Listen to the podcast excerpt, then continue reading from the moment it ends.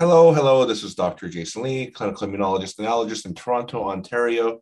And this season, I have Bree, Bree, Brianne Hurdle to be precise, back, and she's going to be the co-host to kind of help direct me in my conversation, so it's not a all one-sided monologue. Hello, Bree. Hi, Jason. How are you? good, good. And this season is sponsored by Sanofi Canada, and you know we're going to really focus on the concept we introduced last season called type 2 inflammation. And the very first episode this season, we're going to start off talking about atopic dermatitis. And this is a form of eczema. and it's sort of the first or prototypical type 2 inflammatory condition that people often experience in their life. Uh, sometimes it follows a sequence, otherwise, uh, it doesn't. But a lot of people do follow this sort of atopic march, as they call it, and atopic dermatitis is really the first step. so, um, Bree, uh, what do you think of what comes to your mind when you think about eczema? Well, being that I have it, but I didn't get it until I was adult, my sister now has it, and my daughter has it. I'm all about learning about atopic dermatitis. So I've got some good questions for you. Okay, great. And yeah, and I do want to uh, emphasize this can happen at any age and it doesn't always follow the sequence that I just talked about. So some people get it, you know, um, much later, like after the age of 50, 60. Other people get it in their teenage years. Some people get it in adulthood. And sometimes people, uh, you know, confuse things like other forms of dermatitis, like contact dermatitis, uh, for eczema or atopic dermatitis. So uh, a little bit different, but similar kind of manifestation. So when I refer to atopic dermatitis, um, you know, it usually follows a pattern depending on the age of the patient. So, you know, infants will have it on the outside of their, um, you know, arms, so the outside part of their elbow. Uh, but as people get older and they're able to scratch, it's more in the flexural creases, so the inside of the elbow and behind their knees. Um, you know, other places that people get it commonly are on their face and their hands. Um, you know, on the face, people get it because it's a little bit thinner, the skin in certain areas, especially around the eyes around the lips and mouth, uh, you're more exposed to stuff. And on the hands, you know, hand drawing, hand sanitizing, especially with COVID and now monkeypox. Uh, but you know, all the different soaps and stuff you put on your hands, different gloves, you may be more prone to areas of you know eczema, but also the contact, the chemical irritation from these things as well. Mm. So yeah, contact dermatitis versus atopic. So what causes atopic versus say contact? I mean contact is pretty obvious with chemicals or wool or clothing or what have you but what's the difference? Like what causes atopic dermatitis? Great question. So atopic dermatitis predisposes you as a risk factor for contact dermatitis just to make it more confusing because the barrier is oh, not so yeah it's not so tight. Um, so atopic dermatitis it's a combination of a gene and environmental interaction and there's some epigenetics in this as well. So in the skin, when you look, imagine the barrier at a microscopic level. I'm, you know, motioning with my hands uh, on video here, but uh, if you imagine looking at your skin with a microscope, um, the cells of the skin, you have bricks and you've got mortar. And when the mortar is weakened, things can come in easier, but you're also mm-hmm. losing moisture easier. And when the mortar is kind of porous and open, imagine a house, little bugs can get in Mm-hmm. Same thing kind of happens at the microscopic level. Little bits of bacteria, little bits of fungus that live in your skin. If they can really get a foothold, different kind of things start growing. So these trigger different inflammatory responses in your body. Underneath that barrier uh, of the house or that brick wall, you've got sort of the uh, immune system, the surveillance. It's looking at everything coming in, scrutinizing everything. And if it picks up something like one of these bacteria or funguses and it elicits some kind of immune reaction, it's going to really try to repair that wall. and in the process of repairing, if your immune system is dysregulated, it starts off this thing called the itch, scratch, lichenification cycle, which means really that you get itchy because your immune system says, hey, wait a minute, there's something coming through this wall. You've got to itch and find out what it is. Okay, so it causes you to mm-hmm. itch. And of course, when you itch, you're causing microabrasions in your skin and you're introducing all that bacteria under your nails. There's lots of crazy bacteria under your nails, mm-hmm. that, further exposing the immune system. Okay, so that's the itch. And then you scratch. and then the lichenification is the repair. So in an effort to repair this mortar, it's just kind of like if you imagine like a sloppy sort of tradesman just slopping on some of the goop and the uh, mortar onto the wall, and it's not really sticking into the right place. So you get kind of this, you know, uneven skin. It's dry and flaky at parts. It gets thickened at certain parts. So it's kind of a very abnormal repair mechanism. And you know, this is really the essence of type 2 inflammation. It's a abnormally activated and a dysregulated repair mechanism. Uh, and in this case, in the skin, it's for the you know the skin. So that you're when you're talking about the mortar, you're talking about the lack of moisture barrier, right? Yeah, that's right. So there's different barriers, uh, things that go in. So we got things like called uh, ceramides. Uh, that's mm-hmm. sort of the glue that glues uh, all the cells together, uh, and you've got the cells themselves. And then not everyone's cells grow grows the same pattern. So you've got some people who've stack their bricks nicely one on top of each other these are people who never get any acne and you know have like perfect skin you've got other people where the skin kind of grows like this uh, I'm, I'm, I'm, motioning uh, sort of a hand motion of a of a pyramid like kind of uneven building of the bricks. So you know they are more prone to getting you know pores that are obstructed. They're more prone to getting skin infections things like, like this. Other people there's a little uh, protease uh, called spink. Uh, this is a little enzyme that determines some of the, uh, you know, repair and kind of fitting everything together. That's a little bit faulty or not functioning right. So people have different genetic reasons for not having a great uh, barrier. Um, mm-hmm. But all in all, you know, if the barrier is not super tight and super nicely packed, you're kind of prone to these breaches and you're prone to sort of some of the other complications. so yeah, you, you've been you've been hearing about monkeypox a lot lately, and how sometimes uh, you know people with uh, eczema you can't get the live vaccines and stuff, and people with eczema are in general are much more prone to getting skin infections. Uh, so viruses, bacteria, things like this, and it's because of the fact that they have a weakened uh, barrier in their skin. Right, interesting, because it isn't. It's not good about keeping like pathogens and microbes and stuff out, which mm-hmm. makes sense. Mm-hmm. Um, okay. Okay. So, uh, what, like, it, are there different types of atopic dermatitis? Like we talked, I know there's a contact dermatitis, but I mean, I look at myself, mm-hmm. I don't ever get it in the creases and the folds of my skin. I know in children it's more common with that. I get it on my legs, just my lower trunks of my legs. And recently I had a patch on my elbow, but on the outside when I was really stressed. Okay. So I don't get it in the folds of my skin. It shows up in different places.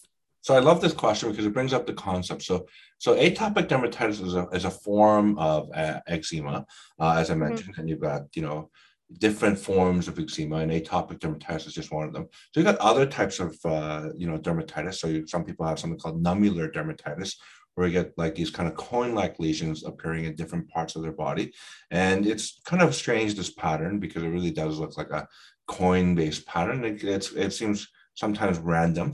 Um, other people get the uh, contact, as I mentioned, and other, uh, you know, there's, there's different, very many different variations of eczema. But what all of them boils down to is an abnormal immune response and an abnormal barrier uh, that okay. responds to the abnormality in the in the barrier defect. So whatever type of eczema you have, you know, eczema is dermatitis. Um, mm-hmm. They can present similarly or look differently, but the fundamental process is all the same. It's all the same thing. Okay. And is it more common in men or in, in women? It, like, does gender have anything to do with it with hormones? Yeah, it's very uh, interesting question. It depends on the age you're asking about. So, uh, you know, in boys, infant boys tend to have it a little bit more. Uh, but when you look at different ages, and it depends also on the geographic region too, which is interesting, just like food allergies. Um, when you look at postmenopausal women, they're more likely to get it as well. But then when you look at really elderly, uh, you know, I don't hope I'm not offending anyone, but by really elderly, I mean over the age of 80, uh, men mm-hmm. tend to have it more too. And it's because, you know, a lot of men have gone their whole lives never moisturizing their skin either. Uh, so wow. they're just, those habits are not in place to kind of try to protect against uh, the loss of uh, barrier. And one thing that happens to, yeah. Uh, and, and everyone notices too, like as you, each year you get older, your skin loses that, you know, that tight barrier. So every year your skin gets a little bit drier, it becomes harder and harder to retain moisture, uh, mm-hmm. you know, mm-hmm. amongst other things like the elasticity kind of goes down. So yes, collagen, yeah. Mm-hmm. Yeah. So um, you know, a lot of changes can occur over time. but depending on the age, the sort of the frequency and the gender balance kind of goes either way. Um, I think in overall, if you're looking at all ages, it tends to be a little bit more common in women. Uh, but again, it's a pretty even split. Mm-hmm. Well, my sister got it due to pregnancy, so she's on meth- methotrexate. Is that what it's called? Okay, yeah, that's right. Okay, so that's great. Um, well, it's not great that she's on methotrexate. Sorry, sometimes no methotrexate. Yeah. This stuff, it, it sounds ridiculous. Yeah. yeah. um, but yeah, methotrexate is, is a medication we call a systemic medication. So mm-hmm. typically, when people you know fail the topical therapies, and we always start with you know just uh, run of the mill, good moisturizers, what we call non pharmacologic therapy, uh, you know, good uh, skin hygiene, using stuff that doesn't dehydrate your skin. So you want to avoid things like soap, for example, mm-hmm. anything that saps moisture or breaks down that uh, barrier. So you don't want to take too hot showers because that also affects the barrier or too long of a shower. Mm-hmm. Um, you know, ideally, uh, what I advise my patients is actually, if you can, take baths instead, and you know, and kind of like lukewarm, maybe 10 minutes kind of at a time. Um, mm-hmm. And then you want to avoid anything that's harsh, even including your shampoos that will run down your skin and your and your face, especially. Uh, you want to avoid chemicals, uh, and this includes even like things like hair dye that can aggravate or inflame the skin. Um, and once you've sort of maximized these non-pharmacologic or non-drug treatments, then we go on to you know uh, good you know maybe prescription moisturizers, most doctors, I think, in Canada and the US and, and most of the world will kind of go up on the on the steroid topical steroid uh, uh, approach, where we start with a low potency, medium, and high, depending on the area of the body. Um, mm. There's there's been a bit of a shift lately to use non-steroidal um, treatments that are topical. So we've got a couple of them now. So, oh. yeah, so funguses. Uh, you know, some some guy working in a lab noticed that uh, a fungal sort of thing called tacrolimus could be used to suppress T cell activity, and that was turned into a, an ointment, and it works quite well. So there's two. There's you know uh, something called protopic. There's tacrolimus and pimecrolimus, and they're all are from originally derived from this fungal thing, and they are able to suppress the activation of some of these T cell sort of machinery.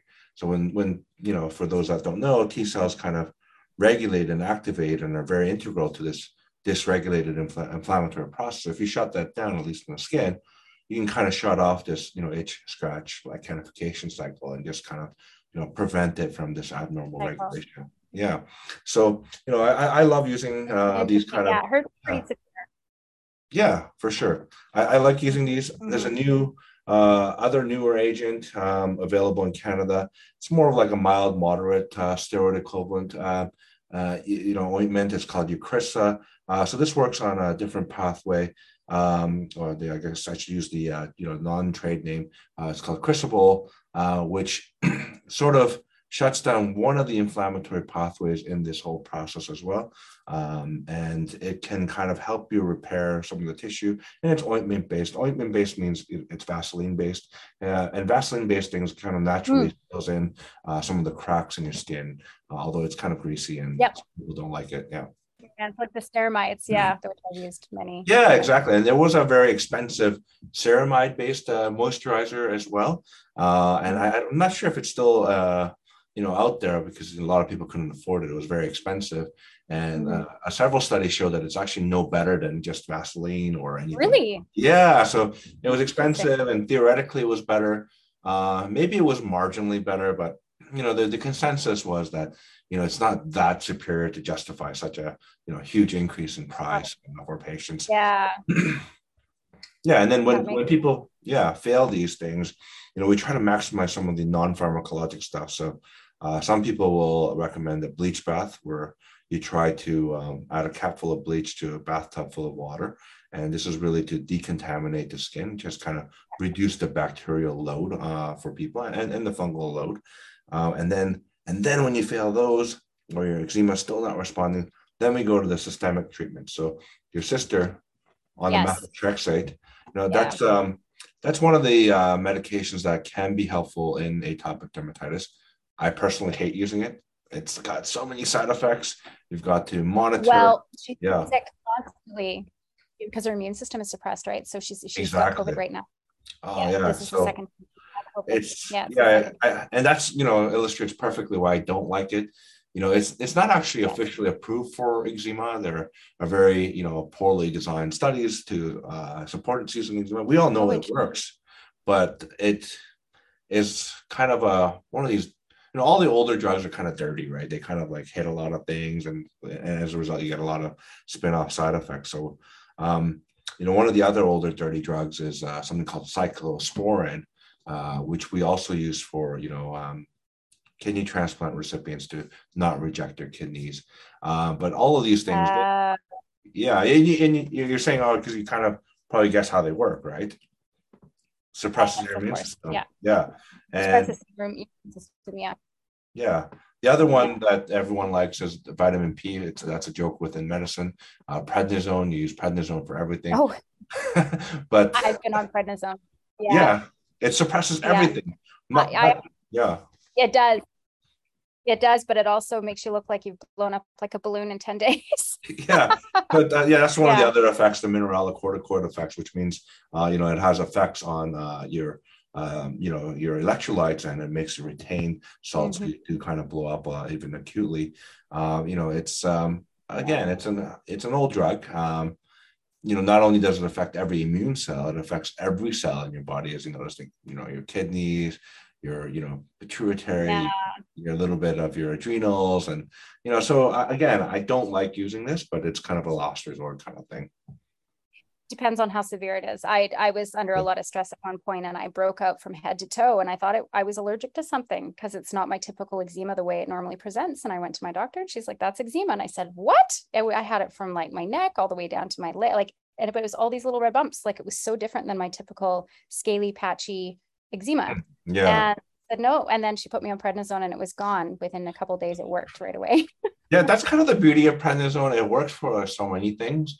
Uh, yeah. But like, you know, I'm one of the doctors and I sometimes get in, you know, a little bit of debates with my colleagues on Twitter and whatnot, but I try to advocate for not using prednisone unless you absolutely have to. I try to maximize like topical yeah. stuff as much as possible uh, because you yes. know um, there are literally lawyers out there who make their entire career going after the side effects of prednisone, and you know, not just that, and because it actually does cause real harm sometimes, and you can't really predict who gets the harm. Of course, of course, yeah. No, a lot of um, well, certain drugs have, especially when you're messing around with the immune system. Um, what else was I going to ask you? Uh, so Oh, and some of those drugs, like the uh, corticosteroids and stuff that are used, um, I've heard of things like mania and psychosis. How often have you seen that happen? Well, I, I was wondering if you're going to ask me about that. That's a great question. Um, a lot, actually. Uh, so the risk, if you look at the numbers from studies, there's a big study out of uh, the UK. Um, and the author's name is McSweeney. They looked at the entire database in the UK of people who get prednisone, and they looked at it for asthma in this particular study, but they captured like everyone, like thousands and thousands of people who get it. And you know, the risk I think they came up with was an odds ratio about 1.4. So, you know, that's not a high odds ratio, but uh, you know, personally in my practice, I think it's just not captured as much. Uh, if mm-hmm. someone already has a pre-existing psychiatric condition, I like definitely try not to use it or warn them about potential side effects. So the mood swings get quite large. Okay, so either uh, super depressed or super anxious or super, you know, um, you know, super energetic. Um, yeah. you know, it is a bipolar actually quite a bit from all of my psychiatric studies that I've done. So yeah, yeah absolutely. And I, you know, I had uh, uh, you know, uh, a couple encounters over the years where you know, uh, a doctor would give the prednisone and the patient would be uh, either, you know, formed in the psych unit or, you know, trying to commit suicide or something, uh, you know, catastrophic like this, which is quite, you know, concerning. And, you know, people kind of underestimate the neuropsychiatric side effects for sure. Yeah, no, there's some psychiatrists I've talked to that say that I often, when they get patients coming in on a whim from a level of psychosis or mania, that the first thing they check for is those medications. Oh, interesting. Yeah.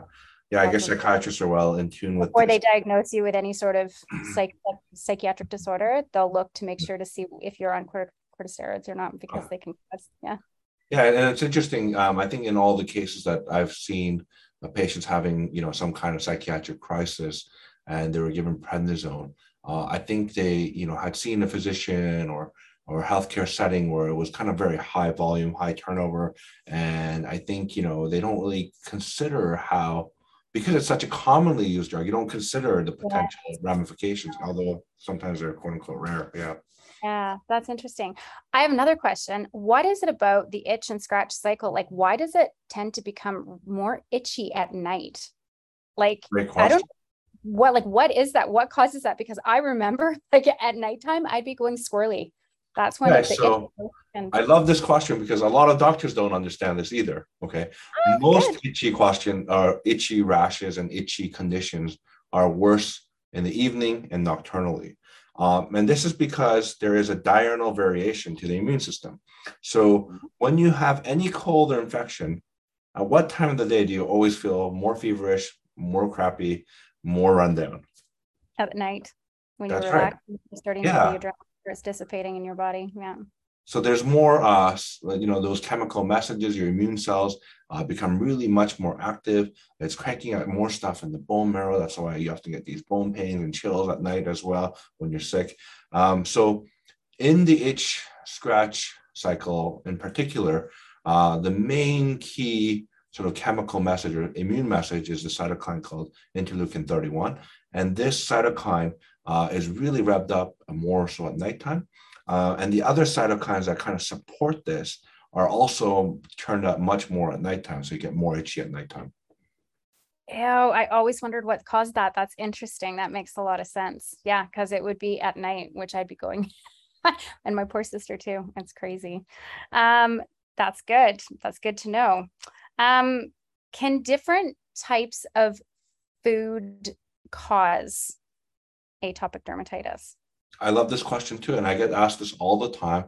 Uh, you know, from patients, from other healthcare professionals, and you know, there's a lot of misconceptions out there. So, if you had spoken to um, an allergist in the '90s, they probably would say yes, uh, and that's because we didn't quite understand this process. We knew that food allergies was a common sort of what we call comorbidity in people with eczema, but we didn't. And and and some people legitimately believed that food allergies drove the eczema as well. Uh, so now, um, you know, if people have been reading since 2002, 2004, and up, um, this has been pretty much disproven, though. Okay, so certain foods will make you more itchy. Uh, so, for example, saltier foods, foods with uh, you know weak narcotic properties, because narcotics make you itchy. Um, so mm-hmm. a lot of foods we consume actually have a bit of narcotic agonist effects, um, and but food allergies in themselves do not drive the atopic dermatitis. The same immune problem that leads to atopic dermatitis makes you much more prone to having food allergies. So it's part of this type 2 inflammatory, dysregulated, you know, sort of family of problems. The same immune defects yes. kind of cause more predisposition to both of these problems, but it's not that one is driving the other or the other one is driving the other. It just happens to be okay. the same kind of mistake in the immune system leads to uh, these kind of problems. So, you know, I mentioned uh, a couple of things can make you more itchy. Strawberries uh, have lectins that can make you more itchy. Um, you know, uh, really thermally hot food or spicy food can make you more itchy as well. The cells that contribute to a lot of the itching and the neurohormonal pathways uh, do respond to things like capsaicin and uh, some of the uh, neural, neural input is affected by things like this. So uh, many foods can cause more itchiness. And the more you scratch, you kind of get worse eczema. So that's where this kind of idea came from, but it's not primarily a food allergy driving the eczema. Interesting. In my case, it was just I had lost a lot of weight and had really poor nutrition when I was 20. And then when I started to gain weight back, all of a sudden, magically, my immune system was like, nope. so I wound up with eczema. I'd never had it before 21. And then I've never been able to get rid of it since. Yeah. And, and then, you know, maybe uh, some of the stress uh, affected sort of the functioning of your immune system. You know, we talked about this in our last season as well. Uh, everything is yeah, we did yeah. train uh, linked, yeah. and it, it, it's it's really um, interesting that you know not a lot of the specialties of medicine we don't really talk to each other, but we know uh, if you really pay attention that some of the other conditions like the psychiatric conditions and, and a lot of my patients get really better. So I had a patient, um, you know, who so eczema went from severe to like now non-existent, and it's telling me her her mind and thinking has never been clearer, and it's it's kind of interesting how that works. That's yeah. amazing. Again, yeah, it's really we talked about that last time the chicken and the egg question, right? Which comes first? It's mental health that's causing the secondary inflammation, or is it the you know the severe symptoms of something like eczema which is absolutely maddening because yeah and, it's, and it's like yeah there's many things contributing to one another. Yeah. you know maybe uh, it probably is the same immunologic basis. Uh, so since last season i spoke to a friend at a, at a picnic actually who happened to be a psychiatrist in, in my area and uh, we were talking about some of these ideas. This is what doctors do. We always talk about you know kind of uh, you know our fields. And yeah the the shifting, uh, and there was that landmark paper that came out recently about even depression and how it's not like a serotonin thing. Uh, the, the, the models are really shifting to neuroinflammatory, and I think that probably is actually the truth. It's huge. Neuroinflammatory is massive. I'm just reading all about that right now. It's fascinating. Um, children, like what? How does it present differently in children than adults? I mean, like I said, I don't get it in the creases, and I often see kids with this. But my daughter, she doesn't get it much in her creases. She just overall has really, really dry skin and patches, and her hands are peeling all the time. So in children, how does it present differently? Yeah, so it's not always like quote unquote classic textbook pattern. Uh, so infants have a different uh, you know areas that they tend to get it worse uh, as opposed to older children. But you know the areas um, that are involved are not always like you know the classic textbook pattern. So it can really occur anywhere. The classic okay. textbook pattern helps doctors kind of identify it, uh, but it really right. could be in higher use areas, or you know if there's a concomitant contact uh, dermatitis, or let's say they're reacting to things like sunscreen, uh, you might get it more in there. So the presentation um, you know, the flexural creases I mentioned, the face around the eyes, around the lips, uh, around the neck. You know, again, that may mm-hmm. differ from individual to individual, and and really, it's the it's more of like a constellation. And you know, most of the time, I think most dermatologists and allergists, when we see dermatitis, we're like 99% sure it is. But even even amongst the experts, sometimes we have to biopsy too because uh, other things can kind of mimic eczema as well. Right. Well, you look at these poor babies being born and they're brand new babies, like they're infants.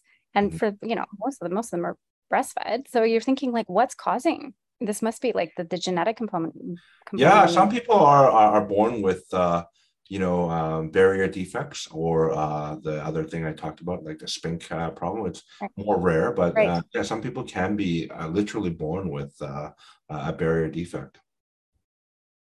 Like, wow. you know, the other mutation we talk about a lot is something called filaggrin. Uh, again, it's all part of this sort of barrier uh, cascade. Uh, but, you know, the, these mutations don't explain like most of eczema. They actually only explain, if you even combine all the known ones together, like less than 15% of all uh, atopic derm. So it's really hard to know, like, you know, uh, how many genes and what combination of genes and epigenetics kind of contributes to all this. Well, this is what makes, I would say, your field so uh, like fascinating and ongoing just because there's so many contributing factors. It's not really one or two things, it's like a multitude of things between environment and biology and genes. Yeah. But, yeah, it's really cool. Uh, there's always new. So, you know, the thing that really excites me, uh, Bree, is like there was like almost nothing being done in my field. Uh, so unfortunately, if you work in a, a, in a medical field where people don't generally die, okay, which is kind of the sad truth, there isn't like a whole lot of resources poured into studying everything. Um, mm-hmm. So you know the you know if you compare it to something like heart disease or stroke, like you know they get like hundreds of more times like research funding to study what's going on. When you look at like non-life threatening or what we call nuisance conditions, they don't get as much funding or attention.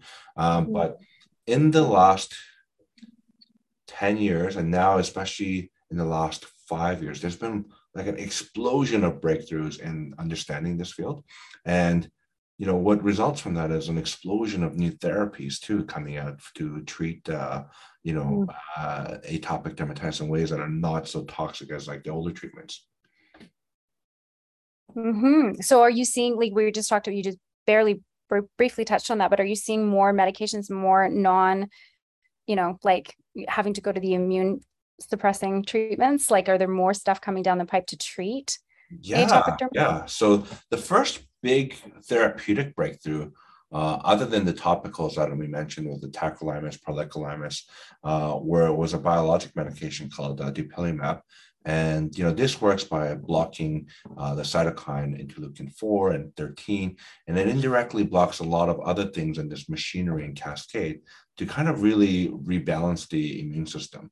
So this was like a huge breakthrough because you had previously very severe um, atopic derm patients looking like pretty much like a burn victim going to near normal skin. And you know, these are patients who never wanted to go outside or leave their home, and now actually able to, um, you know, become Instagram stars or what have you, right? Um, and yeah, and then you know, you've got this, um, you know, so that was the only sort of new breakthrough for a long time. But now, over the last two, three years, we've had other breakthroughs too. So we've had a new oral therapy, something called uh, JAK kinase inhibitors, and there's a lot of them coming out.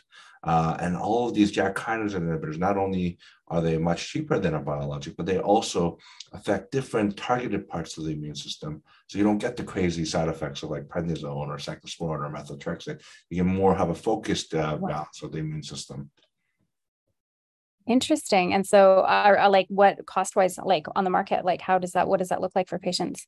So most biologics are quite expensive. They're in like you know tens of thousands of dollars. Uh, you know, mm-hmm. and, and, thankfully in Canada they're about uh, uh, quite a bit more cheaper than the, what they what the Americans or the U.S. people pay.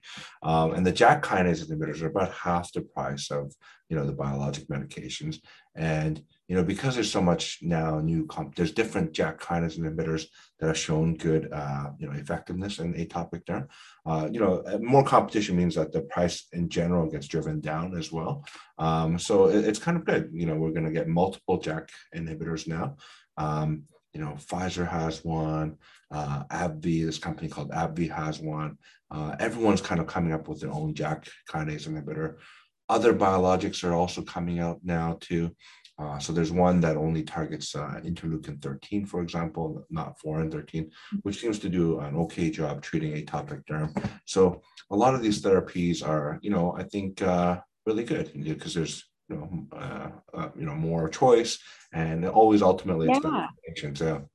Right, and these are oral that you were just talking about. Yeah, so the, there's two biologics, and in Canada there's uh, you know three oral treatments now. Nice. Okay. Now, what about gut health and atopic dermatitis? What are your thoughts on that? Yeah, so I think it's all tied uh, because the barrier doesn't only affect the skin. Um, there's the right. uh, whole uh, the barrier problems that lead to skin problems tend to cause sometimes gut problems as well, and mm-hmm. you know different um, probiotic sort of milieus, and there's there's a couple of them um, that I think can really lead you to have a healthier regulation of the immune system in general. Um, mm-hmm. but again, I think um, at all our conferences, there's always a session on this uh, and the latest research on sort of the microbiome and what microbiomes can kind of lead to less atopic dermatitis or or none in the population. Um, you know, it's it's hard to kind of regulate this process though, um, unless you start from a very early age, right? And we talked in last season about you know the vaginal flora from a from a natural uh, vaginal yeah. birth uh, versus C-section, and people born mm-hmm. uh, you know vaginally tend to have less atopic condition in general. So I think uh, all this stuff uh, really plays a role, and uh, you know it's kind of a part of a many one of the parts of the many complicated things that affect things of the jigsaw puzzle and trying to figure it out. yeah, it's a, it's a very complicated. Yeah, it, well, yeah, right? no. yeah yeah absolutely. Well yeah microbiome like yeah the probiotics and then even a digestive enzyme. So if you had patients come to you that were not willing to go on say some of the more you know medications that you're not you don't like to promote unless you absolutely have to um a natural regime for them to follow what would you recommend them do for like their daily routine in the way? Like what can you recommend in addition to using some stuff that's not nearly as severe so I think um, you know the, by the time they see me, uh, so I, I, work as kind of like a sub sub specialist. Uh, I tend to see more like the very severe cases. Um, I was going to say yeah. Yeah, so you know I do see like the sort of run of the mill um, atopic derm too. So I've got like a little handout on different kind of moisturizers and things to avoid and you know how to prevent yourself from scratching so i always start with that the non-pharmacologic stuff because you'd be surprised sometimes i get consults for people who've done none of the basics right you know uh, they're still using body wash for example or rubbing or exfoliating their skin which is not good for for people with uh, atopic derm um, and then yeah i have a very stepwise approach so if that doesn't work then we'll try like a prescription moisturizer uh, and so on and so forth, and kind of go up on the treatment ladder. Uh, but, but most of the time, I do see more of the severe patients. Yeah. Oh, okay. Gotcha. I just was curious if there was another possible natural remedies that you would we tell people to follow. Um, so it's a bit controversial, um, but you know, sun and phototherapy is sometimes used for atopic dermatitis. Uh, and sometimes there's some evidence for sun exposure being good, like anti-inflammatory uh, in atopic dermatitis. But obviously, you have to balance this out with uh, skin cancer risk, um, because people with atopic dermatitis are actually at increased risk for skin cancer too, which a lot of people don't know. And a lot of yeah, a lot of um, anytime you have a more repair and more cell division occurring, there's always more risk for skin cancer. So, you know, paradoxically, you do also improve in your atopic dermatitis with UV therapy and sun exposure. So it's a bit of a fine balancing game, and that's why I don't love, uh, you know, advising this. Um, with respect to um, things like probiotics, you know, there's there's research for and against, and you know, our professional societies kind of have looked at uh, questions like this and they feel right now it's hard for um, you know like uh, people in our specialty to fully in, endorse any sort of probiotics in particular because the research isn't really strong one way or another. And they're sometimes confounding. So we do these things called a meta-analysis where we pool all the studies. And it's kind of hard to pool all the results when their methods are not always similar either uh, and looking at to see if things improve. You know one of the um, really you know, uh, surprising results that came out a couple of years ago. I was actually in Milan at the World Congress of Dermatology uh, learning about this, is that um, we looked at whether early sort of aggressive moisturization of infants in you know people with family histories of uh, you know atopic dermatitis would prevent atopic dermatitis or prevent complications and surprisingly not only did it not prevent, but it actually made things a little bit worse. Um, so, yeah. So, are you are you trapping? or are you encouraging the growth of some you know different things that don't normally grow on your skin or you know what, what's actually happening or is it healthy for you know the skin to kind of see some of the commensal uh, you know you know flora and fauna uh, that you know normally lives there so it's hard to know like um, you know, so that was very surprising. And you, you can, you know, hear the collective disappointment of every sort of moisturizer manufacturer that sponsored this study. Yeah, what? they make it worse. yeah, so you, you know, so there was there was um you know, that really was a surprising result even for me. I was really, I thought it would make things better. Of course, I would intuitively think that you're kind of helping the barrier along. Uh, but again, you know, that just goes to show you why, um, you know, well-designed clinical trials are very important to kind of definitively yeah. answer these difficult questions. Um, so yeah, um, I think in general, vitamin D is uh, is a good anti-inflammatory, uh, especially if you live in a northern climate like Canada, uh, where there's not that many exposure to sun in the winter. Um, so I think all of those things can kind of play a role, but you know you should be doing those things anyways. And I would expect their pediatrician or you know uh, people to be just kind of on top of that on their own anyways. Of course. No, that makes sense. Yeah, no, mine seems to get much better in the summer. And then the winter just dries out your skin even more. So it creates more of a problem. yeah, that's right. And and you know, if you live in a an apartment building or a condominium in, in Canada, uh, at least in Ontario, like the forced air sort of heating really saps out moisture from the air. Uh, so if you ever do mm-hmm. check with a hygrometer, which checks the sort of the relative humidity level, it actually is really low, like desert level low. So uh, it really does mm-hmm. sap out the moisture.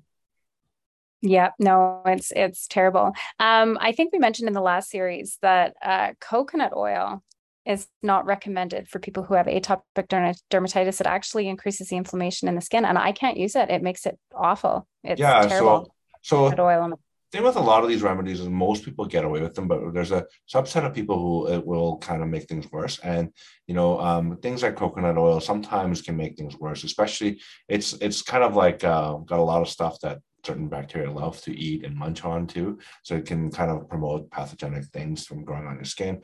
Um, and it's kind of like, you know, this um, trend to uh, where I see, I see this in general with skincare products, like everyone and their, you know, um, and their dog or best friend thinks they can make skincare products these days. And, you know, they don't really I know have knowledge of like what to put in and what not to put in.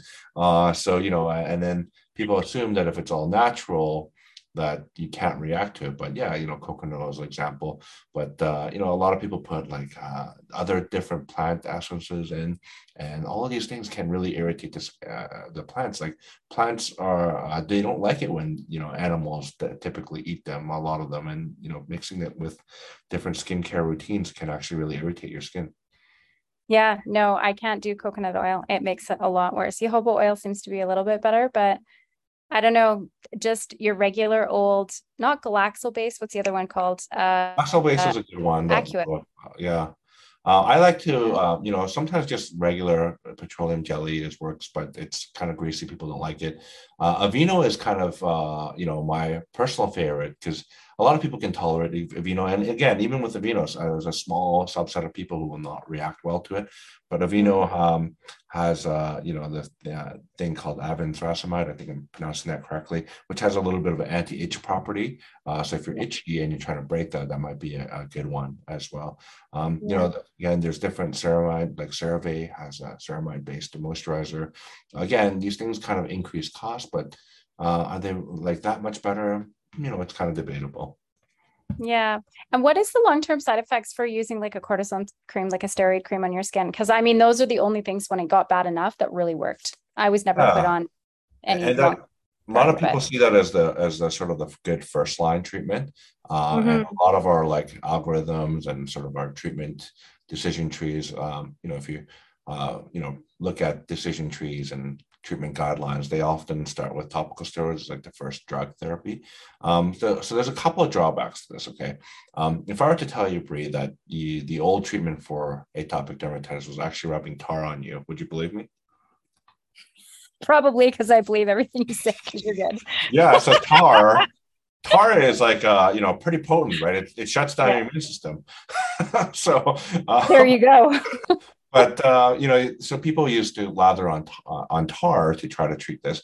But I kind of think in 10 years, people will look at topical steroids to like the way we look at tar. It sounds ridiculous uh, because you know, topical steroids, they, you know, just like their cousin, the systemic or oral steroids, um, they do affect every cell, right? Um, so it, it doesn't just target those cells that you want to shut off, it shuts off everything. The other thing with topical steroids is um, they all have a slight vasoconstrictor effects. And what, the, what I mean by that is they, they shrink down and clamp down on blood vessels. So mm-hmm. um, this is kind of why you don't want to use them on certain parts of your body, especially the high potency ones, because it will really clamp down on the blood vessels. Um, mm-hmm. it's, it's, fascinating how they even uh, study this. Uh, so they all top of, and the potency of the steroid is based on the ability of that steroid to actually constrict blood vessels, not on like how strong. Like this is how they determine how strong a steroid actually is. Oh, and, interesting. Yeah, and they actually tested on uh, you know poor bunny ears to see if you know how much of the steroid is required to essentially kill off that part of the bunny ear. Uh, so that's how they determine. Right. Yeah. yeah, if you close off the blood vessel, that part of the tissue will die. So, then you event, that's the extreme example. But every time you use topical steroids, especially for a prolonged period of time, uh, the vasoconstriction will actually thin the skin. So paradoxically, even though acutely you're getting better, over the long term, you may be actually setting yourself up for thinner skin and you know being more prone to contact dermatitis and other things that can breach your uh, you know skin barrier. Interesting. Yeah. Wow. I well, I know my mine in particular is very immune related. I don't have any food allergies, like zero, and I don't have asthma. Um, but I can't use any fragrance. I can't use any like anything that's highly fragrance, like my it'll it, my skin like moisturizers and stuff. Like it has to be zero fragrance. Yeah, and, and that's what I recommend for uh, most people with atopic dermatitis. Avoid uh, mm-hmm. uh, fragrance-free stuff. So there's a couple of mm-hmm. fragrances too, but uh, if you actually go to a clinic called the Patch Test Clinic, where they test you for every chemical, they have different sort of fragrances, like you know balsam of Peru and other things that they have like you know their unique proprietary names. So you can figure out exactly which fragrance you react to. But generally, I recommend not using any fragrances because it can influence things yeah, no, it makes it worse. And there was I used a skincare line one time on my face that was full of chemicals and I wound up with eczema on my eyelids and like which I've never had before. Like I reacted very badly to it. So yeah. yeah. And it's That's... it's funny. Yeah, it's uh you know, we're talking about like cost uh, uh and and cost I think is a very relevant issue uh, but if if there was no cost in the equation, I think some of these newer treatments would be kind of the first line treatments for a lot of people, and, and even in moderate and uh, severe range, because you know I think we can uh, really bring your skin to complete normal uh, appearance, and, and and unfortunately, we live in a kind of a superficial society where you know skin tone and things like that look uh, are are very important for a lot of people, right? So. Mm-hmm. Yeah, no, we do. Unfortunately, it's terrible that we live in such a superficial society. But from somebody that has it, aside from that, it's so uncomfortable. Like mm-hmm, that, sure. like that scratch and itch. Like it's just. And I love how you bring this up because, um, and you mentioned it's worse at night. So a lot of patients uh, actually can't sleep um, when they have, uh, you know, eczema, and um, you know, it, when you're no one's their best self when they don't sleep well. And the next day, trying to function with poor sleep, poor quality of sleep, um, it really is hard to, um, you know, do daily tasks. And, you know, we talked about uh, psychiatric things. All psychiatric conditions kind of get worse with uh, sleep deprivation. So, uh, oh my goodness. Yes. Cycle. yes. And then, yeah. you know, the less sleep you have, the less uh, able you are to inhibit some of your impulses to scratch and do other kind of you know impulsive things. So it's kind of like a bad you know snowball effect it's uh, the worst and i can only imagine you're just more stressed out so therefore your cortisol levels are higher your yeah. adrenaline level and that's just going to increase the problem itself like it's just a vicious cycle. Yeah, it is a very vicious cycle and it really is hard to break and uh, you know i guess before these new treatments came out uh, this is why we had to use things like, you know, prednisone or methotrexate or cyclosporin. Yeah. yeah, literal, you know, chemotherapy at times to just try to control things. Yeah. Yeah, well, it's really nice to hear that they're finding you guys are finding more alternatives um, that we're leaning to, and hopefully, eventually, they'll become more cost effective to the average person who does have this severe atopic dermatitis. It's uh, yeah, and it does present very differently in different people, as I can see it within my own family. So yeah, it's a really exciting time. I think in the next five years, we're going to have like a new treatment out every single year now, and it's it's like we're really unlocking some of these science and how to go about uh, best treating this. It's really cool. Well, I find it very interesting because the immune system is behind everything, and the, the body's just all connected, right? Brain, yeah, gut, everything. Cool. But the immune system is your like, I don't know how, as as an immunologist, how you would actually refer to that or put that in sort of layman's terms, but what would you call the immune system of the body? Like, what would you? Would you uh, well, well, it's it's sort of the you know it is the immune system of the body. It kind of regulates and keeps you functioning, and uh, you know it's it's the part of the body I think that can really you know um, explain pretty much every condition and every disease that you exactly have. everything that's what i mean like you yeah. literally i find it yeah. fascinating that there hasn't been that much research or that much money poured into more studies for what you work in on the fact that it's the immune system, which is the most important function of the body. Yeah. Well, it's the whole siloed approach to to medicine in general, but you know, I can't really uh, change that as an individual. No, no, but it's just fascinating to me as we learn, right? We're learning more and more and more, and there's so much more data and there's more research. But I just and the immune system is just so complex. It is so complex. It's like talking to you know, it's like an endocrinologist, the same thing. Hormones are so complex. It's such a absolutely um, but it's all and, and, no one person can know everything so it's really really hard no it's the beauty of what you do and medicine in general is it's always evolving and changing and you're always learning new things right the human body is pretty amazing well that's fascinating jason i think that that was very informative for people with such a common issue as atopic dermatitis. It's a huge yeah. problem. Absolutely. A very common problem. You know, it, it really does affect uh, quite a large number of people. Um, and you know, it's a condition that waxes and wanes. So it gets better, goes away, kind of comes back, uh, and so on and so forth. So, you know, uh, everyone knows someone with uh, eczema. Exactly. Have you ever actually had a patient before we go? Because I know you got to wrap up here, but have you ever had a patient that's actually their symptoms have cleared up with like no necessarily any medical intervention, just kind of just disappeared? Yeah. So, uh, you know, a lot of people can um, basically have minimally, you know, what we call minimal disease or no disease um, if they really just you know pay attention to some of the non-pharmacologic stuff. So these are people obviously you know mild disease to begin with. Uh, but usually people in the severe end will kind of have these flares periodically and, and even the moderate you'll have you know a few flares here and there. Uh, and you know it, it really is exposure to things can just really tip you off. So you know things that can really cause flares are things like you know uh, stress levels uh, it can be uh, dysbiosis we call it like, like you know your skin flora or skin bacteria and and uh, and fungus can change for whatever reason. Um, other people you know um, have you know chemical exposures that you know they, they travel for example use the hotel towel uh, and they may you know the hotels tend to use really strong enzymatically active um, you know detergents and that can really flare up the eczema so you know a lot of these things can really cause these flares but um, some people they are able to manage and have no disease or very minimal disease with just doing some of the right things like not using soap on the skin and using you know other forms of cleansers that don't sap out moisture Mm, okay, and one more before we go here. Psoriasis. What's the difference between that and eczema?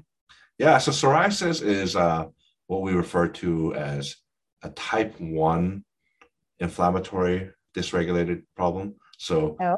you know, atopic dermatitis is a type two condition uh, or type two inflammatory condition, but psoriasis is a type one condition. So, you know, it's um, the part of the immune system that's engaged uh, involves other uh, dysregulation of other chemical uh, messages. Uh, so, mm. for example, uh, something called tumor necrosis factor, uh, interferon, those tend to be upregulated in these patients. And the type of T cell um, that's driving all of this stuff is usually the Th1 and ILC1, or ILC is not a T cell, but it's the cells that produce Th1 like cytokines, so Th1 and um, ILC1, whereas type 2 inflammatory condition of atopic dermatitis is Th2 and ILC2 mm-hmm. driven chemical signals. So it's a different type of inflammation. It looks different too clinically. So uh, psoriasis, yeah, yeah, can often, you know, for for the trained eye, like of a dermatologist or allergist who sees a lot of this stuff, we, we can tell like, you know, what, what the difference is. Uh, but, you know, very rarely, like one in a hundred, you do need to biopsy because sometimes it's not clear or on a part of the body that's, uh, you know, it, it's hard to know unless you look with the microscope. Right. Wow. Because I know I've had a lot of people say, well, what, what, what really is the difference? Isn't it all sort of the same thing? But yeah, no. There's many different forms of psoriasis too. So I never mm-hmm. pretend mm-hmm. to be a dermatologist. I don't treat a lot of psoriasis, but you know, there's different forms like plaque psoriasis and stuff. Yeah. Yeah, I have a friend who has psoriatic arthritis and yeah. he has psoriasis because he's got the arthritis as well. And I think he was on methotrexate actually for quite a long time. Yeah, that's a great question though, because it brings the whole issue of uh, you know type one inflammatory conditions versus type two inflammatory conditions. So exactly different, different T cells, different mediators, different chemical signals that are elevated or dysregulated. Interesting. Well, that's fantastic. That's fascinating. Very good. Cool. Amazing questions again, Bree. Um, yeah, thank you for joining me. No problem. Thank you so much for the opportunity, Jason. It's always a pleasure.